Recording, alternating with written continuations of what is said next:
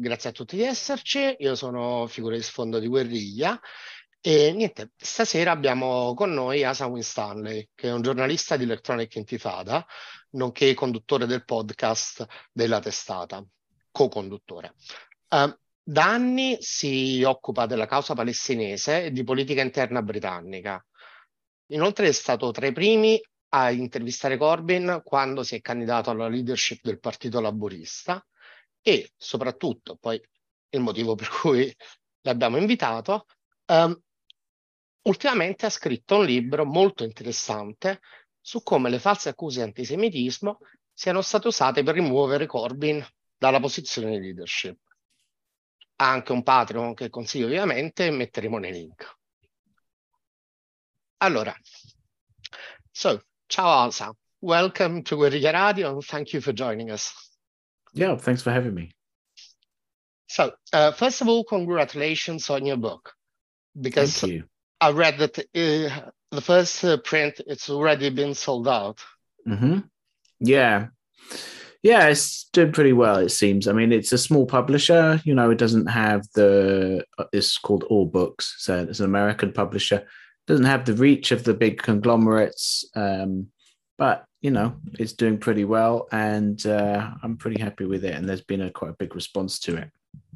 Yes, um, you know, uh, I was wondering if it's, uh, uh, let's say, I was expecting your book to come out from Verso or from other more, let's say, well-known publishers mm. in the UK. That wasn't the case. I mean, have you tried to publish the also on Verso? or not? Uh, well, I can say that I tried. I uh, I sent the manuscript to forty six publishers and agents, and not a single British publisher was willing to publish it. Or uh, uh, they've um, and this included the radical publishers too. So you know you can draw your own conclusions from not that, that radical. Yeah well yeah there we go. So i mean it, it, i mean i think it's a sign that of how successful really the anti-semitism witch hunt was and it still is that there was this great amount of fear. You know i mean look i was given all sorts of reasons that um, people didn't want to publish the book, and uh, some of them may have been valid. There was one publisher who um, this, was during COVID, who was a bit scared of going out of business. Um, uh, but you know, one publisher told me that there wouldn't be a market for the book. Well, you know, that was clearly clearly not true. Not the case, no. Okay, and going back to the book, I mean, it focus focuses mainly on British politics, but I believe that could be of interest also for people here in Italy and other parts of the world. That's right. for multiple reasons. Well, first of all, because many things come from the UK. It's not the cultural powerhouse they used to be, but you know, some social and cultural phenomena that uh, happen in the UK tend to reverberate also in other countries. And like Operation Gladio. Oh yes, I believe that's you know trained that's by the how, SAS. Yeah. Well, we, we could talk a lot about Gladio. We did several episodes about that. But you know, also in politics, um, I was hoping while it was happening that Corbyn Labour could have been, you know, could have started a new wave of leftist electoral politics mm. more in a sort of fashion that Blair and Clinton did in the 90s, but not in a horrible, dreadful way, you know, as Blair and Clinton, but in a good way. and uh, yeah. that's reason one. Secondly, because I believe that it's, it could be considered a case study of what to do and especially what not to do in yeah. similar cases. And also, lastly, but definitely not least, because baseless accusations of uh, anti-Semitism are widely used by Zionists to shut down conversation and uh, smear people. Besides, it's a lovely book, also quite gripping. I really Cute. liked your writing style. Like, you know, at the end of some chapters, like, but will this happen? You know, leaving the Hmm. sentences was like, we knew that it didn't, but so in order, you know, we're speaking to an Italian audience. So who is Jeremy Corbyn? Is he the dangerous Bolshevik that Murdoch Media and BBC portrayed him to be? Or is it just a mild mannered, uh, decent man of the left? Yeah, unfortunately, he wasn't a dangerous Bolshevik.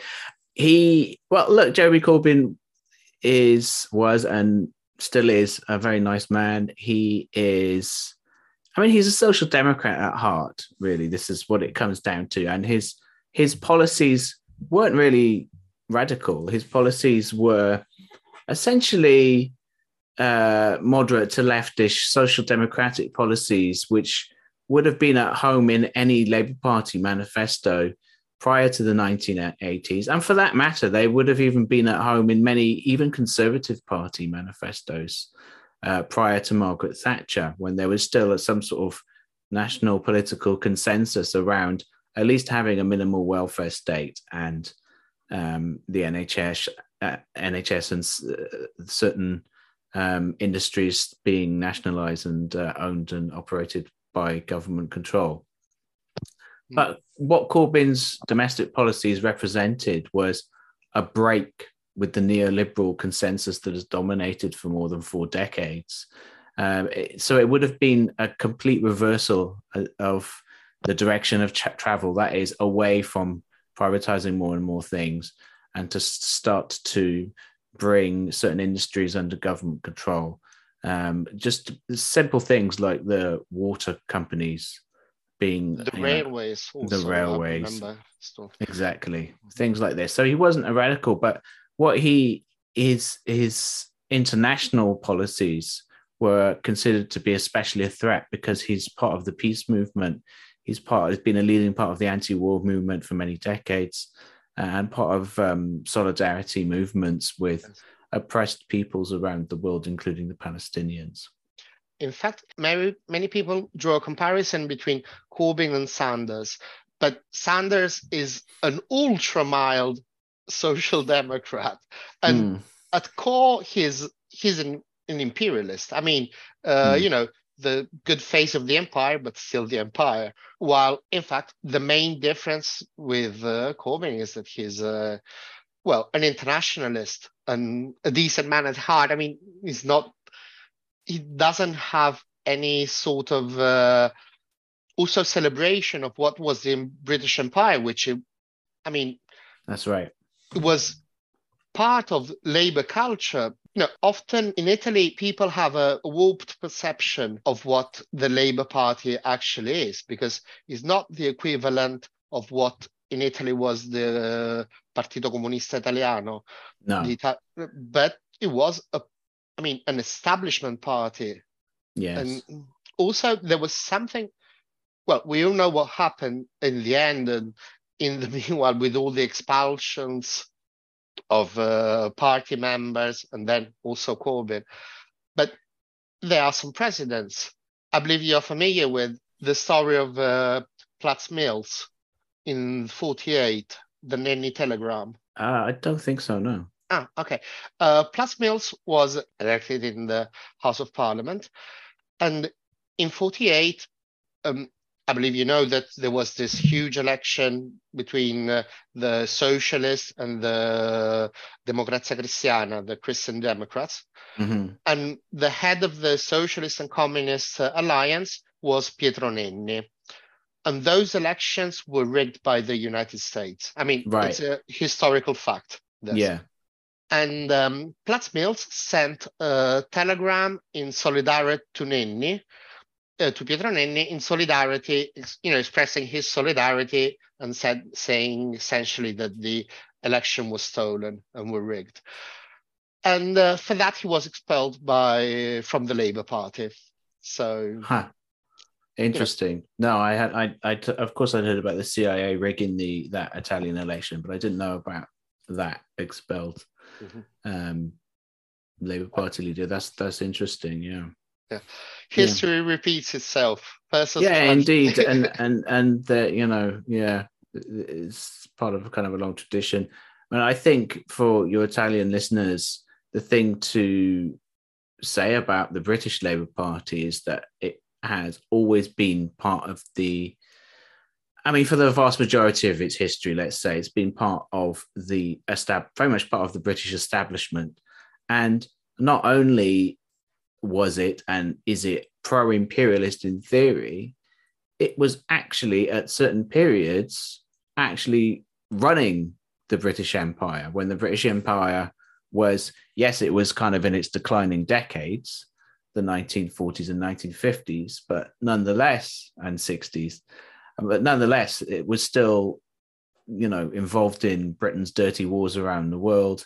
And, um, you know, we saw that as well in the Tony Blair years when Tony Blair um, oh, yes. was in the power. Iraq so, War, maybe. the Iraq War, the infamously. Yeah. yeah. So yeah, I mean, Corbyn represented a rupture with that, you see, and which was a large part of the reason why. I mean, it's the main reason why he was such a threat to the Brit- British deep state and the, the British uh, establishment. Yeah, especially because you know, I remember the beginning when he first um, joined the race for the leadership of the of the Labour Party.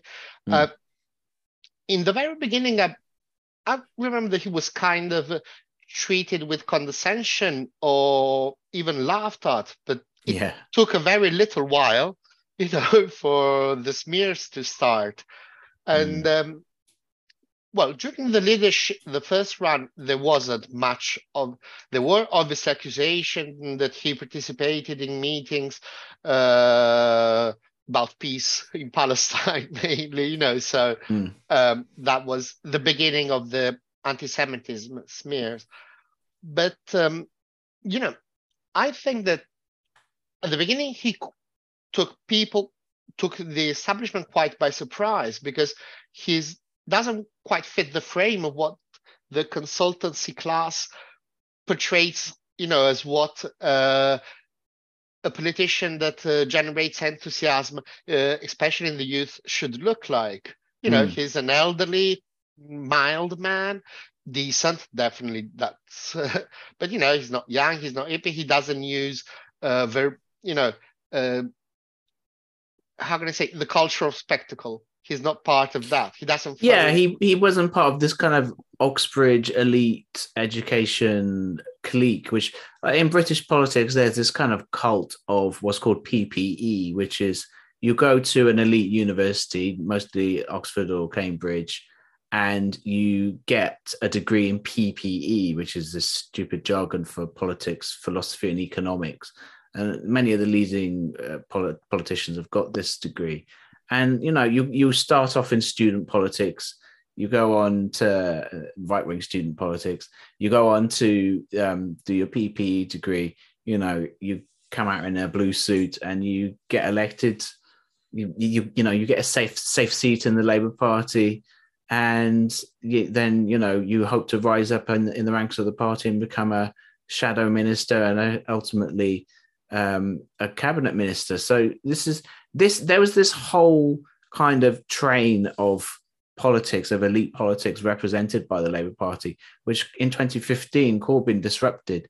Yeah, he's very different from that. You know, he, he doesn't fit that image, which was a large part of his popular appeal Indeed. wasn't wasn't that was that he wasn't in that image you know he's um he was not part of this kind of um corrupted elite essentially yeah and on that well first of all i wasn't aware you know of this let's call it excursus honorum as the you know in the roman empire there was this thing called the excursus honorum by which you know members of the elite had a sort of path, you know. Mm. So first you are consul, then you are, you know, all these things. Then they could, uh, you know, be yeah. more important places. And uh, I wasn't aware of this. And in light of this, all the Oxford smears, you know, the environment at, uh, at Oxford University that you talk about in the book mm. gets a new light because, you know, obviously I wasn't aware of it, so I thought, okay, so that's quite vicious. But it was, um, you know, it's also about pla- uh, let's say forming or influencing future future generations. But mm. before we start, you know, looking on the attacks, I thought, um, tell me if I'm wrong, but you know, there was a sort of um, unholy alliance between the Blairites and the Zionist lobby. Yeah. You know, uh, I, I, believe the anti-Semitism uh, was the weapon of choice mm-hmm. to take down Corbyn, but uh, the hatred to, towards him were far more, you know, vast. Yeah, that's right. I mean, there was this kind of ad hoc alliance between the British establishment, uh, the British media, the right wing of the Labour Party, and the Israel lobby, pro Israel groups, the Zionist movement, however we want to understand it. Um, they all kind of work together. And it was the Israel lobby's, as you say, weapon of choice to use use these false smears of anti-Semitism because they've been doing this for many decades against their enemies, against uh, opponents to Israel's crimes in Palestine, and critics of Israel in the West. And you know they'd been doing that kind of thing against Corbyn for a long time. You know before he became this national figure, when he was a backbencher and a campaigner, um, they were smearing him as anti-Semitic and all this kind of stuff as they do to all their enemies. And so what happened was the Israel lobby ended up providing an incredibly powerful political weapon, weaponized anti Semitism, to deploy against the left and deploy against anyone who is critical of the actions of Israel and deploy against anyone who um, it, it just gets used very widely as, as against the wider left in general, you know. So it's something that um, has just become an incredibly useful political weapon. It's not going to be dropped because it's just so useful for such a wide array of for, a wide array of forces. Everybody from the right wing of the Labour Party to the Conservative Party to even the fascist right has begun now taking up this weapon and saying that the left are the quote unquote real racists because they're anti-Semitic. Yes, and you know, uh, in that thing, there's something that um, frightens me a lot. Is that well, there are several things sadly that frighten me a lot, mm. but uh, the fact that um, there's been this, uh, let's say, um, this focus on uh, specificity of discrim of racism, racism and uh, discrimination. Um, I mean, anti-Semitism, which is obviously dreadful. I mean, there's no need to say that. But in the larger discourse, discourse, at least here in Italy, it it seems that that is socially unacceptable. But mm. in the meanwhile, different forms of racism, especially Islamophobia, which is virulent, at least here in Italy, and within mainstream politics. Uh, I don't know if you're familiar with the Italian politics, these political parties. There's the Lega, which are really racist. I mean, dreadfully racist. Yeah. And Islamophobe. And, uh, you know, uh,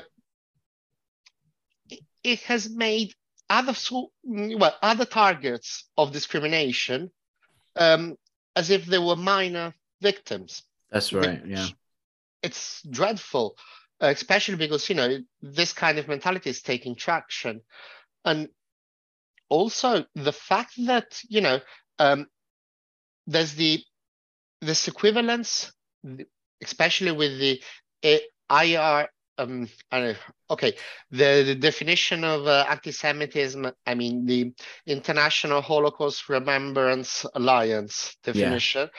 that equates, you know, anti-Zionism, which is, I mean, it's just a decent uh, approach to anti-colonization. You know, so yeah. equates that with uh, anti-Semitism.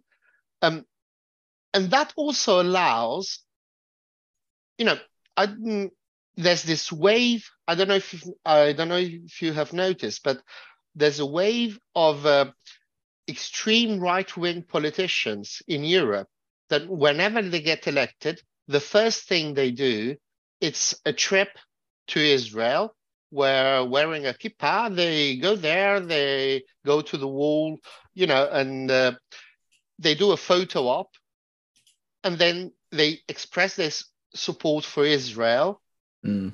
uh, and the right to exist.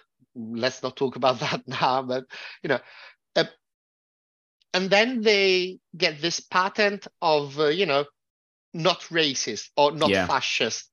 We right now the current Italian government they are technically fascist. I mean, the chairman of the Senate has in his house, and he has admitted it, a statue of Mussolini, the Mm. Italian dictator. But the first thing he did, as soon as he was elected chairman of the Senate, he did a trip to Israel. And then he said, No, see, I can't be fascista because uh, I've been to Israel. And, Yeah. uh, you know, it's dangerous because uh, also e- equating fascism and uh, Nazism with anti-Semitism. I mean, it's mm, it's a specificity. It is not the target that it's uh, defines what those ideologies are. yeah. It's the concept.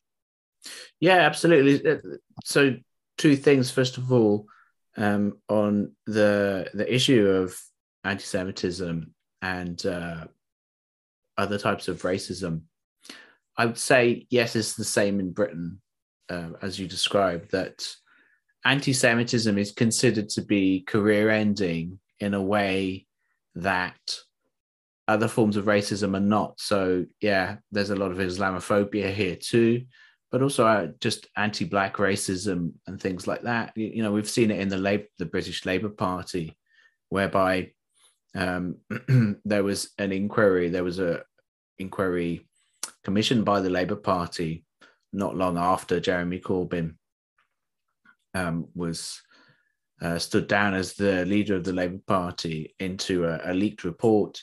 And long story short, but the report did find that there was um, examples of racism, anti-black racism, and Islamophobia that just weren't being addressed in the party, and that there was "quote unquote" a hierarchy of racism, whereby Labour members perceived that um, reports of anti-Semitism were being privileged, essentially, and being treated in a way that other forms of racism were not.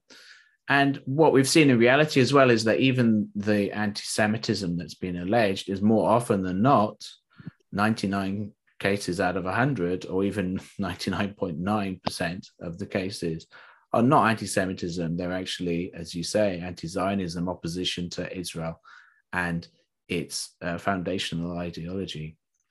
Yeah. And yeah. No, no, no. Sorry. Go ahead. yeah so there's there's there's that whole aspect and um uh, i forget now i forget my second point what was the second thing you were talking about Um, no, how um, right wingers go to Israel. ah yeah to, that's right. Yeah we've we're seeing this increasingly. This is uh, really becoming an international phenomenon. It's a kind of get out of jail free card where we've seen like it- we we see it all the time now.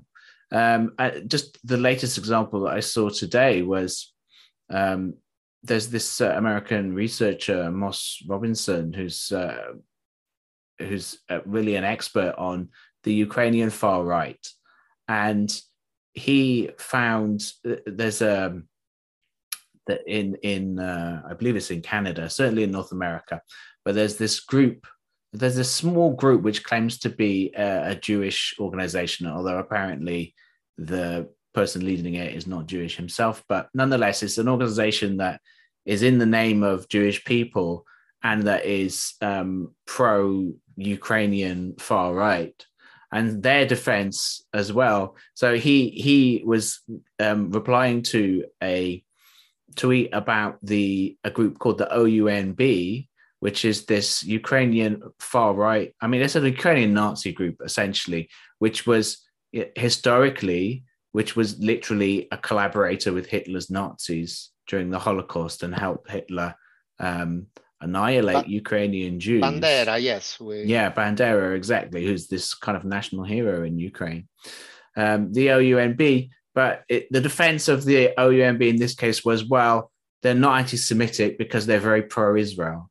And we see this all the time now. You know, uh, you know the the Azov battalion you know, has received arms from Israel, for example, yeah. arms and training from Israel, um, and it's become a global phenomenon.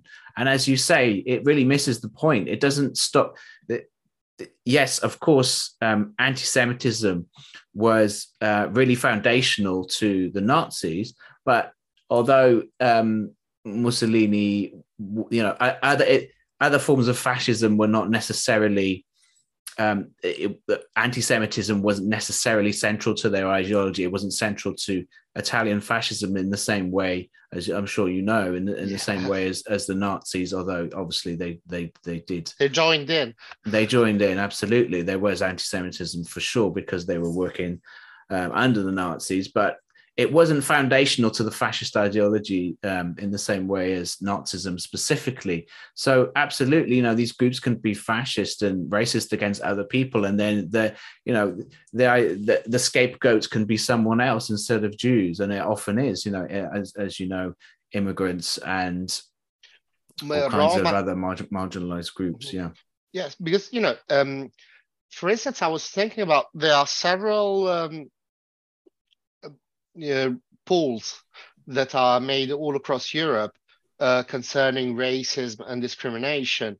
And anti-Semitism, you know, it's hardly uh, a major form of racism. Usually, well, the main people in Europe who are targets of racism are uh, the Roma and Sinti people, then the Slavs, the obviously I mean, obviously not in the good way, but you know, um, African migrants, uh, Arabs, uh, then the Slavs, and so on. Uh, mm.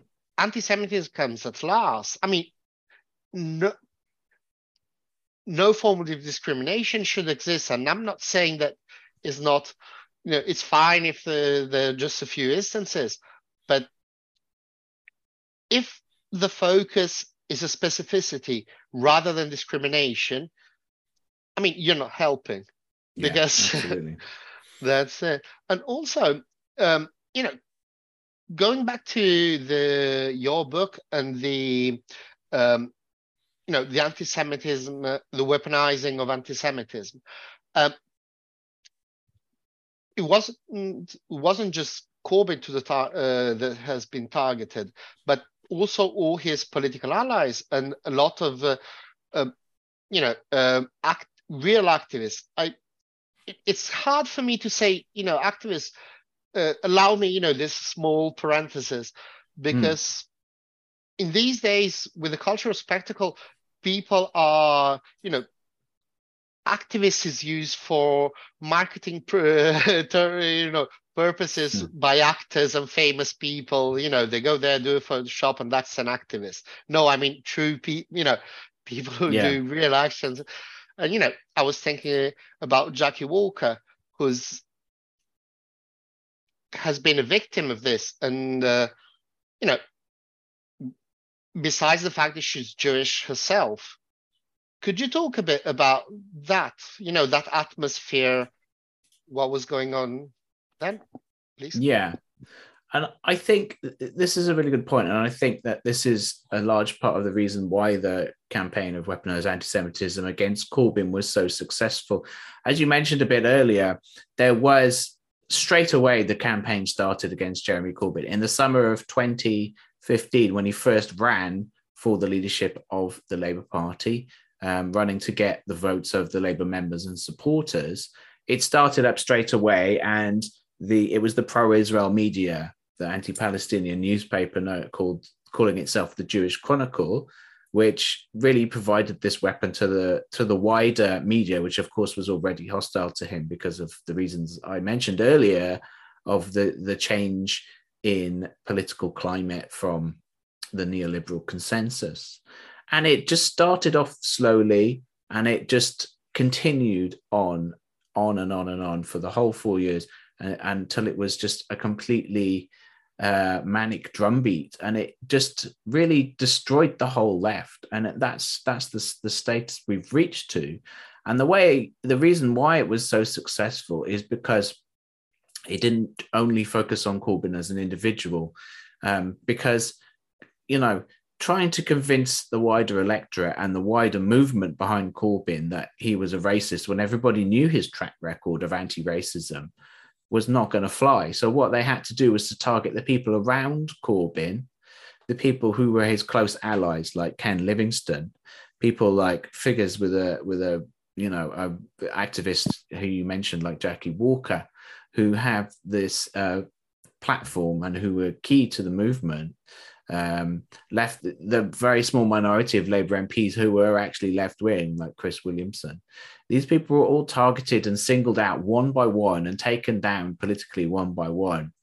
Um, and, you know, it was a mistake. It was a tactical and strategic, and even you could say moral error of Corbyn and his team that the, these people were not defended. Um, because ultimately it meant that when the, it came to the point of kicking Jeremy Corbyn out of the party, none of those people were left to defend him. Yeah, you know when I when it was happening, and uh, well, especially when I saw the Al Jazeera documentary, The Lobby, uh, I thought, okay, first they came for um, Ken Livingstone, Mm. Then they came for Jackie Walker, and then they yeah. started going after old ladies, really, you know, yeah, smearing, and they, and also, you know, I believe maybe I'm wrong, but I believe that these, let's say, the rank and file members, they weren't part of the new way that I mean, they have been attacked. Um, they weren't part of this new wave of uh, Labour Party members that joined after Corbyn got, uh, you know, started running and then got elected. But they were historical, uh, you know, members of the party. Well, it was a complicated process. I mean, overall, around about 200,000 people joined the Labour Party to essentially to vote for Corbyn because he was so different in, in between 2015 and 2016. All of those people have now been driven out of the party in one way or another, either expelled or just left in despair. But and the media did cover this phenomenon quite a lot, you know, at the height of Corbynism, as you could call it.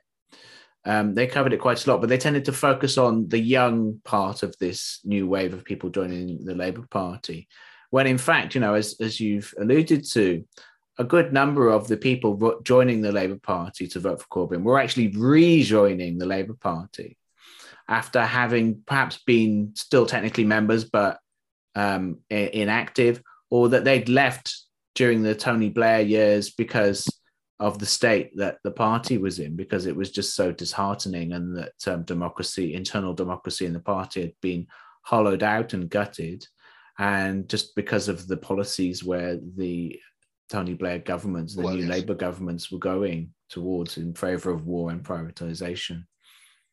Besides, um, I know it may sound uh, as a joke, but I don't think it's a joke that, you know, uh, New Labour looks a lot like old Tory. So yeah, it's not as if. But also, uh, I was wondering, do you think that from the, uh, let's say, Blairite side of the Labour Party, and I mean, you know, those who want to be representative not of the working class but of the professional class. Um, do you think that there was also sort of a classism towards this, you know, at least the younger uh, members who have joined? Because, you know, I remember, you know, I thought it was quite nice uh, people singing at the stadium or you know chanting uh, Corbyn's name as uh, people do in stadiums. Yeah. And was it looked, you know, uh, upon us as if, uh, let's say, in a sort of way of what uh, Hillary Clinton would describe as deplorables? Yeah, yeah, I think that's uh, Yeah, I think that's absolutely true. There was a lot of snobbery from the Labour Party staff, the Labour Party bureaucrats who were. I mean, look, Corbyn was the, the leader of the Labour Party. He was elected overwhelmingly twice, but he never got control of the bureaucracy. Oh, there was there was you know they, these were the essentially the internal civil servants of the Labour Party, and they not only did they not help him, they actively sabotaged it sabotaged him. And we know from leaked internal Labour Party communications, uh, WhatsApp, mostly WhatsApps, WhatsApp uh, chats, which were leaked in, first of all, in the uh, Labour Party, uh, the leaked Labour Party report on uh, alleged anti-Semitism in the party, which came out in 2020, and I mentioned some of it in my book. But uh, we know from a lot of those logs that just they absolutely despised the membership, and there was one message one communication in those logs which said something along the lines of the worst thing that ever happened in the Labour Party was giving members a say. And they just they're openly saying this. They see the Labour Party membership as this kind of um, you know, drone army essentially, which should just every four years should just accept marching orders of of where to yeah. deliver a few leaflets and then just go back home and be quiet.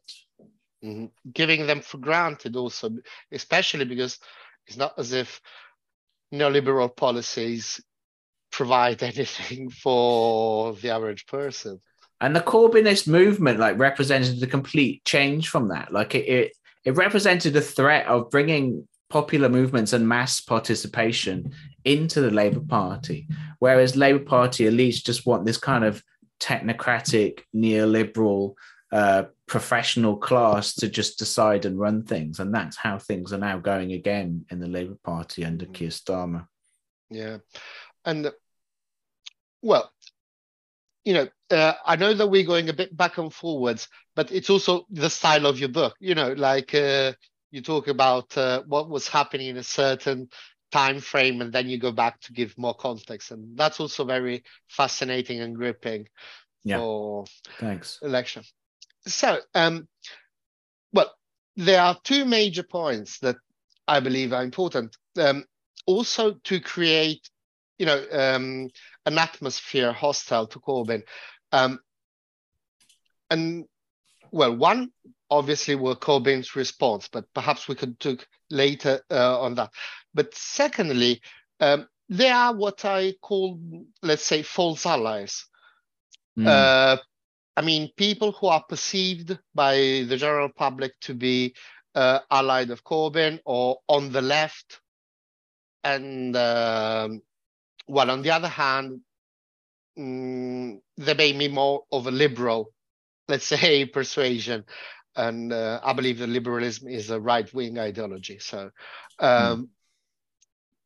and, you know, specifically, I'm talking about uh, Owen Jones and uh, the Guardian in general, but also Novara Media, who mm-hmm. there's a note in your book in which uh, Aaron Bastani um, of uh, Novara Media, um, when talking about uh, Jackie Walker's expulsion, he refuses to consider her Jewish, saying, mm. "Oh, come on, she's not Jewish. She's Jewish as I am, and I'm not." Yeah, yeah, this was part of the whole right wing narrative against Jackie Walker. And there was, you know, a large amount of racism in this narrative that the subtext, and I'm not saying this was uh, necessarily from oh, Aaron Excuse me. Excuse me. Uh, yeah. No, because um, a lot of people mm, listening to this may not know who Jackie Walker is. Mm, I'll just right. say it in Italian very briefly, sorry. Uh, Jack Walker è un'attivista uh, del ex Partito Laburista molto impegnata nella, diciamo, molto interessata alla questione palestinese e uh, è, uh, è, è, nera e ebrea di origine giamaicana. Nel libro, tra l'altro, parla anche, anche, si parla anche della sua storia e niente, continuo a consigliarlo. Thanks, sorry. No, no problem. Um, yeah, so Jackie Walker, you know, there was this right wing narrative against her that the subtext of it was essentially that because she's black, she can't also be Jewish. There's there's this kind of racist chauvinist um, current within, especially within Zionism, that you know, but not only in Zionism, but there, there is this ex, you know exclusive current, exclusivist Yes, current, which Ashkenazi, um, the Yeah. only good uh, yeah, the only white Jews are Jews, are the real Jews, essentially. Um, and so there was a lot of racism against Jackie Walker saying, oh, no, she can't possibly be Jewish. And, uh, you know, unfortunately, whether consciously or not, Aaron Bastani then fed into that by saying that she wasn't a real, real Jew. And so, unfortunately, we have these kinds of, yeah, false allies is a way, is a really accurate way to put it, that they're, another way to think of it would be gatekeepers, that they're the gatekeepers within the mainstream media who d- dictate the leftmost extreme of the mainstream media and they try and they sort of portray themselves as these radicals and um, socialists and so forth but actually they're a kind of fake left which is promoted by the mainstream media and, and that does include Novara media because Novara media were given a, a especially during the Corbyn years not so much now but because they've outlived their usefulness. But during the Corbyn years, the Novara people were given very regular access to mainstream broadcast media to kind of put forward the Corbynite voice. But when it mattered, they were actually effectively anti Corbyn because they were putting forward and buying into this narrative that the Labour Party was endemically anti Semitic, which was completely untrue. And they now even kind of admit in a way, in a sort of two-faced way. They they say that it wasn't true, but at the time when it mattered, that's the narrative that they were promoting. When this this whole anti-Semitism smear campaign really brought down the movement behind Jeremy Corbyn, um, that is what they were helping to promote, and they're still kind of doing it now, really, because it's become such a a wide and divisive issue in British society as a whole that the entire political left is really being smashed apart has been smashed apart by this weaponized anti-semitism and it's just it's spread to other parts of society. So we see even um, outside the labour party we see academia um, the professor david miller who's an expert i would say one of the world's leading experts on the israel lobby he was sacked from his position at the university of bristol um, for I mean, he, it it wasn't even the reason given, but there was a lot of, uh, technically speaking, it wasn't the reason given, but there was a lot of smears in the in the press about him, claiming that he was anti-Semitic. But two investigations by a, a barrister, a very senior lawyer for the University of Bristol, found him to be not guilty of anti-Semitism, and that he was an opponent of Israel, an opponent of Zionism. But nonetheless he was sacked um, and he you know he's taking that to an employment tribunal later this year and hopefully he'll get a good result out of that but we'll have to wait and see but also you know the president the elected president of the national union of students was removed by executive fiat but from her elected position because she is an opponent of Israeli apartheid and Israeli crimes against the Palestinians. And also, it has to be said, there's a large degree of Islamophobia in the in her removal because uh, she is a visibly Muslim woman who wears a hijab. So a large part of the smear campaign against her was just, you know, Islamophobia. So we see this weaponized anti-Semitism really spreading from the Labour Party to wider society. Mm. I was wondering, um, you know, specifically in the chapter "The Jew and the Unjew," I believe is chapter six. Um, you talk about, um, you know, how it, let's say, well, the definition, the IH, uh, mm, that definition, sorry. IHRA, yeah. Yes, sorry. Uh, wasn't, uh, well, hadn't been accepted yet.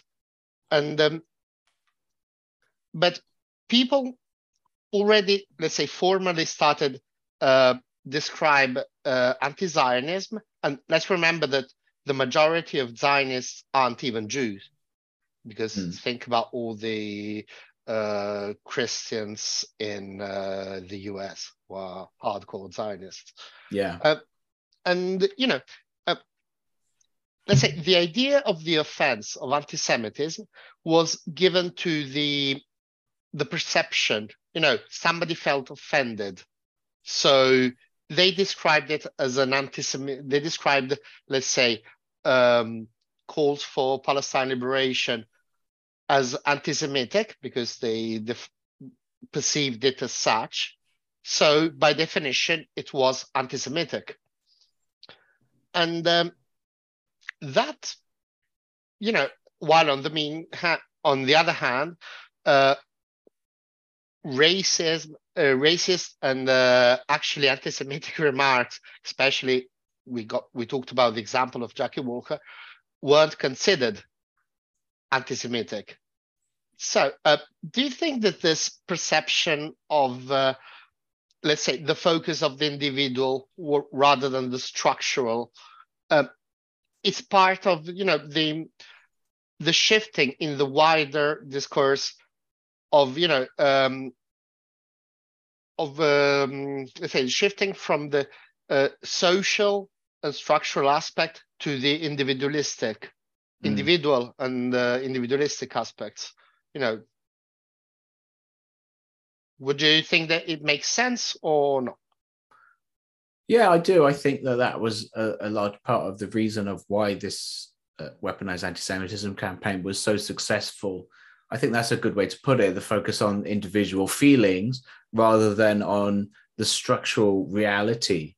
So f- this is something that um, the Israel lobby and Zionists in particular are very good at doing that, and especially in the last few years have become very uh, skillful in operating as a political weapon, which is the idea that, well, I'm a Jew, I say it's anti Semitic, therefore, ipso facto, it is anti Semitic, with no regard to objective political realities or material facts. Mm-hmm. So, the and a, ignoring structural issues such as what the reality of Zionism means for Palestinians, for example, and that it means that you know as we record this, the the the Zionist state, the state that calls itself the state the state of all the Jews in the world, even though it's not, that is to say, the state of Israel, is invading the the Jenin refugee camp and killing Palestinians and expelling Palestinians from their homes. So that is the reality of Zionism. But the the Israel lobby and pro-Israel campaigners in the West want to deceive us into thinking that Zionism is a kind of quote unquote identity that you have to respect and that you have to, you know, it's about you know what you're saying hurts my feelings and that it's um, it's a personal identity. Well, it's not a personal identity. It's a it's a, a real political movement which has very real material consequences for people, for people all around the world, people in Palestine, and we can now say for people in Britain who have been denied Jeremy Corbyn as a prime minister in large part because of the Israel lobby. Mm-hmm. Indeed. And um, well, also, you know, um, well, uh, I mean, the focus on identity and identity politics also allows, you know, the rebranding, well, the tentative rebranding of uh, Israel as, uh, you know, this progressive state because it, uh, you know, Yeah. says, oh, we have uh, gay people in our army and so on. Yeah, pink washing. This Yep. uh, there's all kinds of different washings that they try and do to distract from the reality of what it means to have a, a Jewish state in Palestine, a, a country which is overwhelmingly historically and currently not Jewish. That you have you have to impose a form of what's what the Israeli human rights group B'Tselem describes as Jewish supremacy on the whole country. And to do that, you have to, and to maintain support from the West, you have to distract from those crimes with all these kinds of identity politics, whereby you say, or or just just distracting from the from the issue whereby you say things like oh well look at all the technological advancements that we've brought to the region and things like that which yeah. is by and the large man... sorry sorry go ahead but it's by and large mostly not true anyway but yeah it's it's kind of like the white man's burden i think that's what you were going to say yes yeah. yes indeed mm. um, also um, i would like to quote uh, professor joseph massad um, when he points out that actually uh, Zionism is uh, an anti-Semitic idea. I mean, you know, yeah. the idea that uh, Zionism is uh, embraced by all uh, Jews is anti-Semitic because it considers Jews as a monolith rather mm. than you know uh, individual mm, free thinkers. However, sorry. Yeah.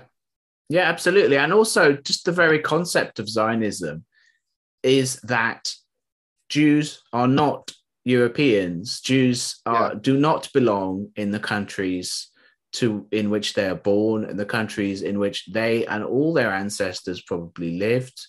Um, they do not belong in these countries, and that they are actually quote unquote foreigners who are from the Middle East. That they're from, they're somehow mystically, um, they're from Palestine, from the, the the far the far past, you know, just essentially because of what religious books say. Yeah. Well, you know, that that is something that the Nazis thought too. The Nazis thought that um, Jews are not German. Of, yeah. They're not German, and so they should therefore be expelled to Palestine. And um, I'll take this um, opportunity to quote because, well, obviously in the book you talk about it in concerning uh, uh, Ken Livingstone um, expulsion after his uh, interview at the radio.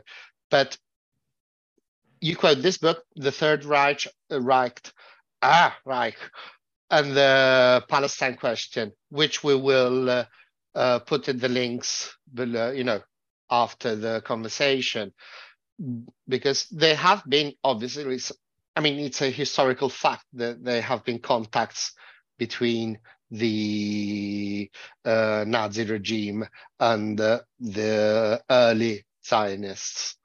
So it's uh, an important reference book.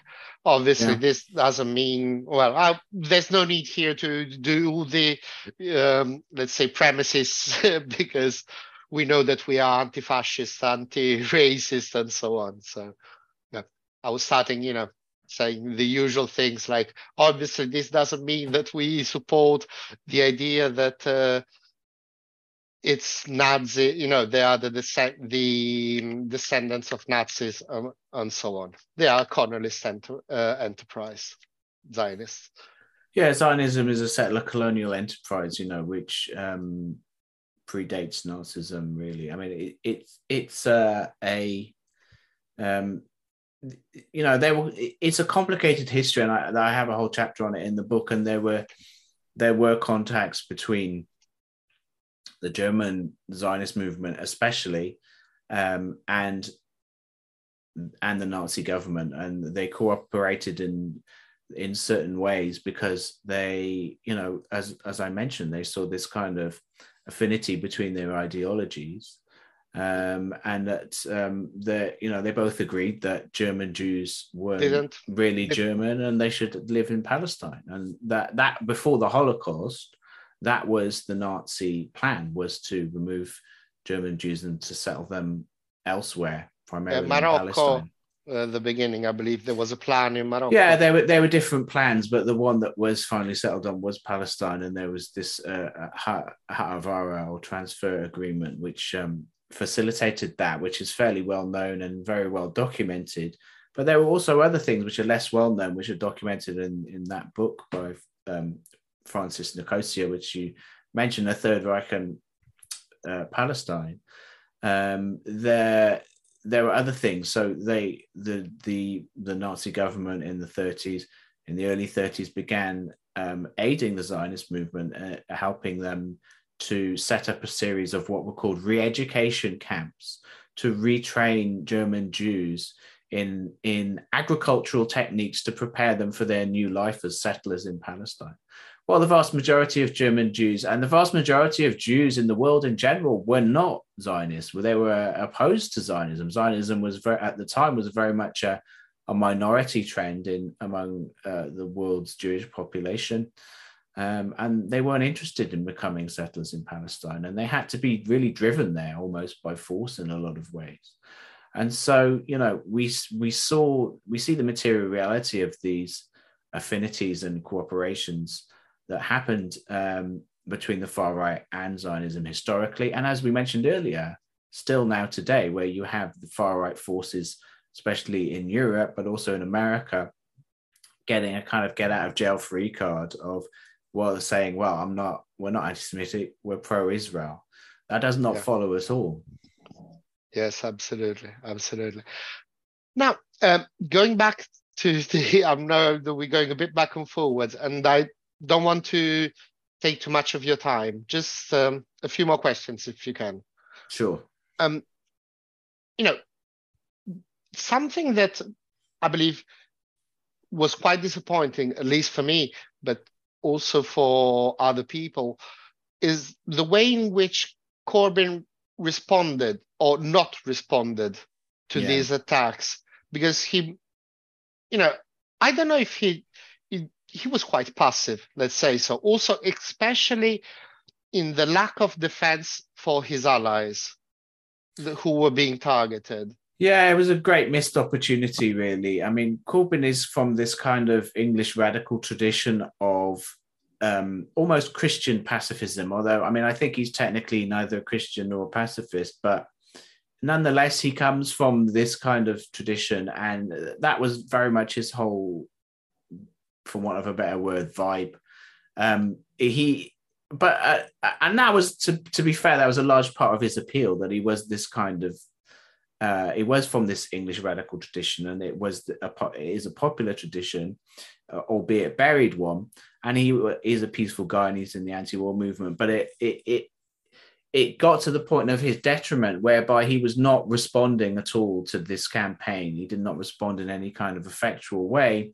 And he kind of tried to ultimately to sweep it under the rug and he didn't defend his allies and it was a major problem his only response really was to say we condemn anti-semitism and he kept coming out with these public statements saying that he condemned anti-semitism well, now, who could disagree with that? Of course, you know, we'll condemn anti Semitism.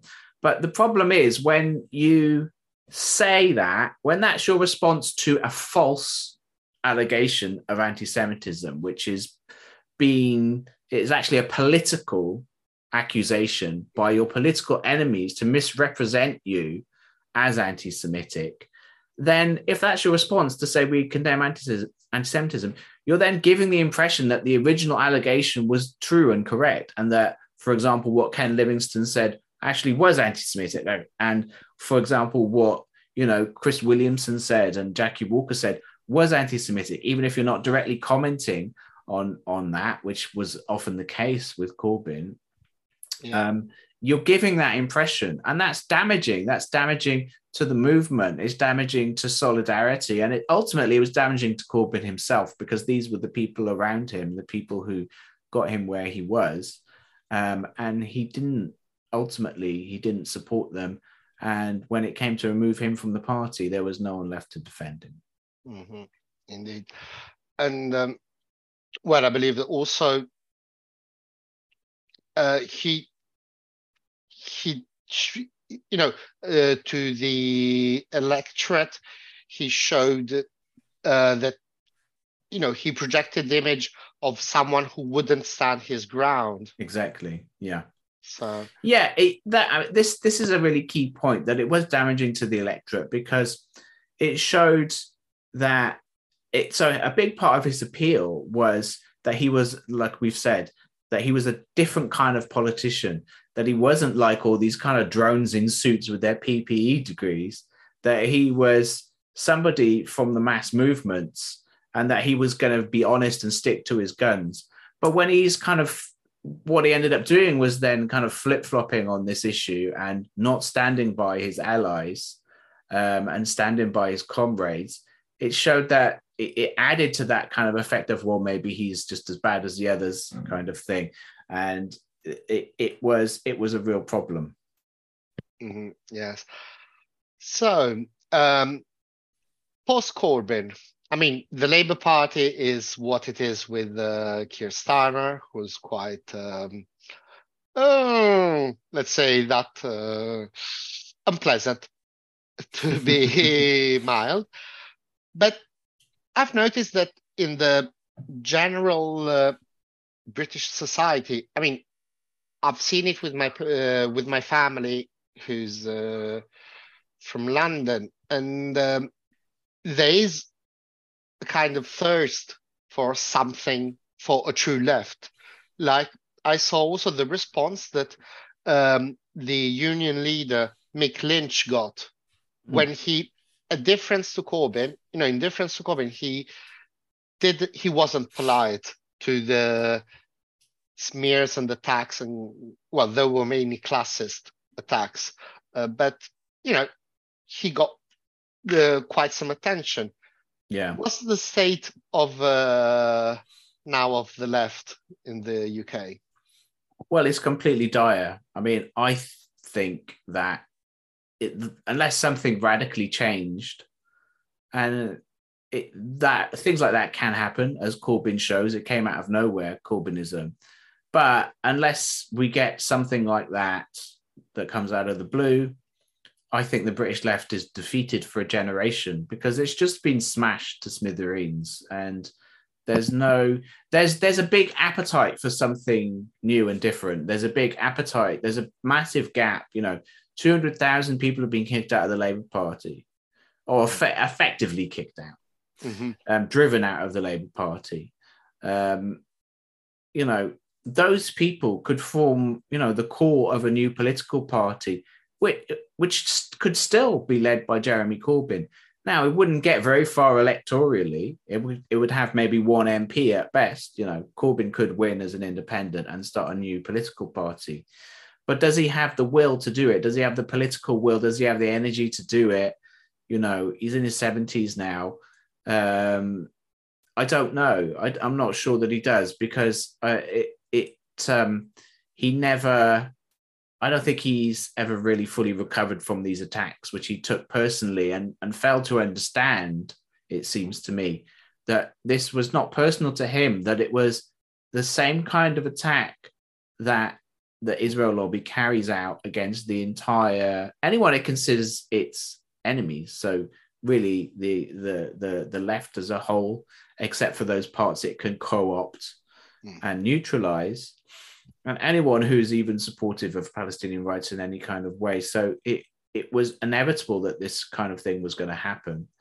Um, but it, it, he, you know, nonetheless, there's still a great deal of goodwill for him on a popular level in this country. And I think, you know, if there if he was to do that, lots of people would rally behind him, and there could be a new moment, and there could, you know, you can envision a, envision a scenario where he decides enough is enough, and he's going to start fighting back. And I think we people would be surprised at the advances that uh, a new political party like that could carry out.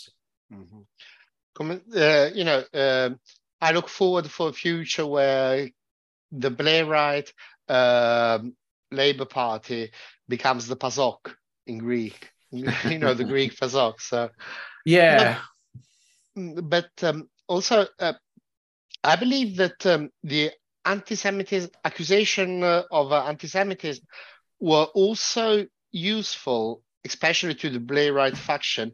You know, so that the center of the discourse of the narrative was on that was focused on that rather than on the policies. Yeah. Yeah absolutely. This this is what happened you know. Corbyn's policies were incredibly popular with the electorate you know when he was able to, to talk about them. Um, but unfortunately most of the time he was distracted by this weaponized anti-semitism and wasn't able to talk about it. Okay. Um, well a last question if i may uh, besides what you know the UK situation and um, the accusation of anti-Semitism, I believe that we can't ignore what what is happening right now in Palestine. Because in the last weeks, we've seen uh, an escalation of the oppressions, you know, like uh, the pogroms, uh, the killing of uh, kids, well, this that has uh, occurred, and yesterday's invasion of the Jenin camp. Um, since you are an expert on this issue, mm, would you mind to talk a little bit about that? Yes. Well, what's happened in, in a nutshell, what's happened is that Jenin, the Jenin refugee camp in the north of the West Bank, has become a center and a a base for resistance to the Israeli occupation forces over the last couple of years, especially. And the whole population of that refugee camp, you know, tens of thousands of people, men, women, and children, civilians, are being collectively punished because they dare to stand up to the Israeli occupation forces. And that's what is happening. And beginning yesterday, in the early hours of yesterday, there was a, a mass, massive um, invasion of the Jenin refugee camp by Israeli occupation forces, unprecedented since the infamous Jenin massacre of 2002.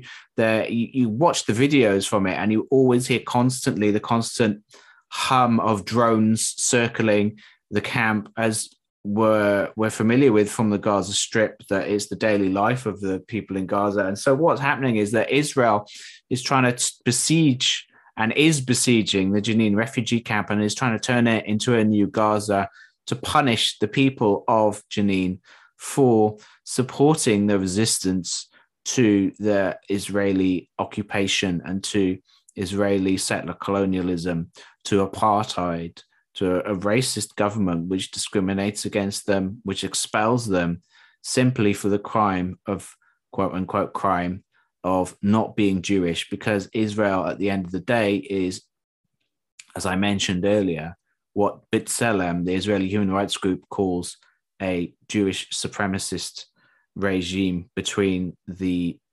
Mediterranean Sea and the River Jordan.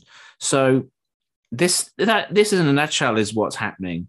The the civilian population is being punished because there are there's people who stand up to, to the Israeli occupation forces and they use arms to do so. They use arms to defend themselves and to, to defend themselves from Israeli colonialism. That's what's happening. Yeah. And also, I believe it's important the destruction of the infrastructure that's taking place because uh, the, mater- um, the materials for reconstructions are blocked. They can't reach the camps. So it's a long term collective punishment. I mean, yeah. So we've seen. I was reading reports about it today of, of what's happening in the camp. So there's been, as well as attacking people and killing people, as at least eight people have been killed so far as of yesterday. Probably far more now today, but um, 3,000 people have been evacuated from the, the camp. So the civilian population is being effectively expelled from their homes by the Israeli military operation. Um, the and there is, as you mentioned, there is systematic destruction of the civilian infrastructure of the camp by Israeli occupation forces in other words, a war crime. That is a war crime under international law. That's the destruction, the deliberate destruction of civilian infrastructure. So the water has been cut off in the camp, in large parts of the camp, as I understand it. Um, there, that I mean, that destruction of civilian infrastructure is a war crime. Um, and also, we've seen these videos of Israeli army bulldozers deliberately tearing up the roads within the camp. Yeah. Again, civilian infrastructure being vandalized by Israeli occupation criminals a war crime. Okay. Asa, I would like to thank you. I've already took too much of your time. I would just like to really thank you for this fascinating conversation. And I hope that perhaps in the future we could do so have another one. Thank you very much for having me. It's my pleasure.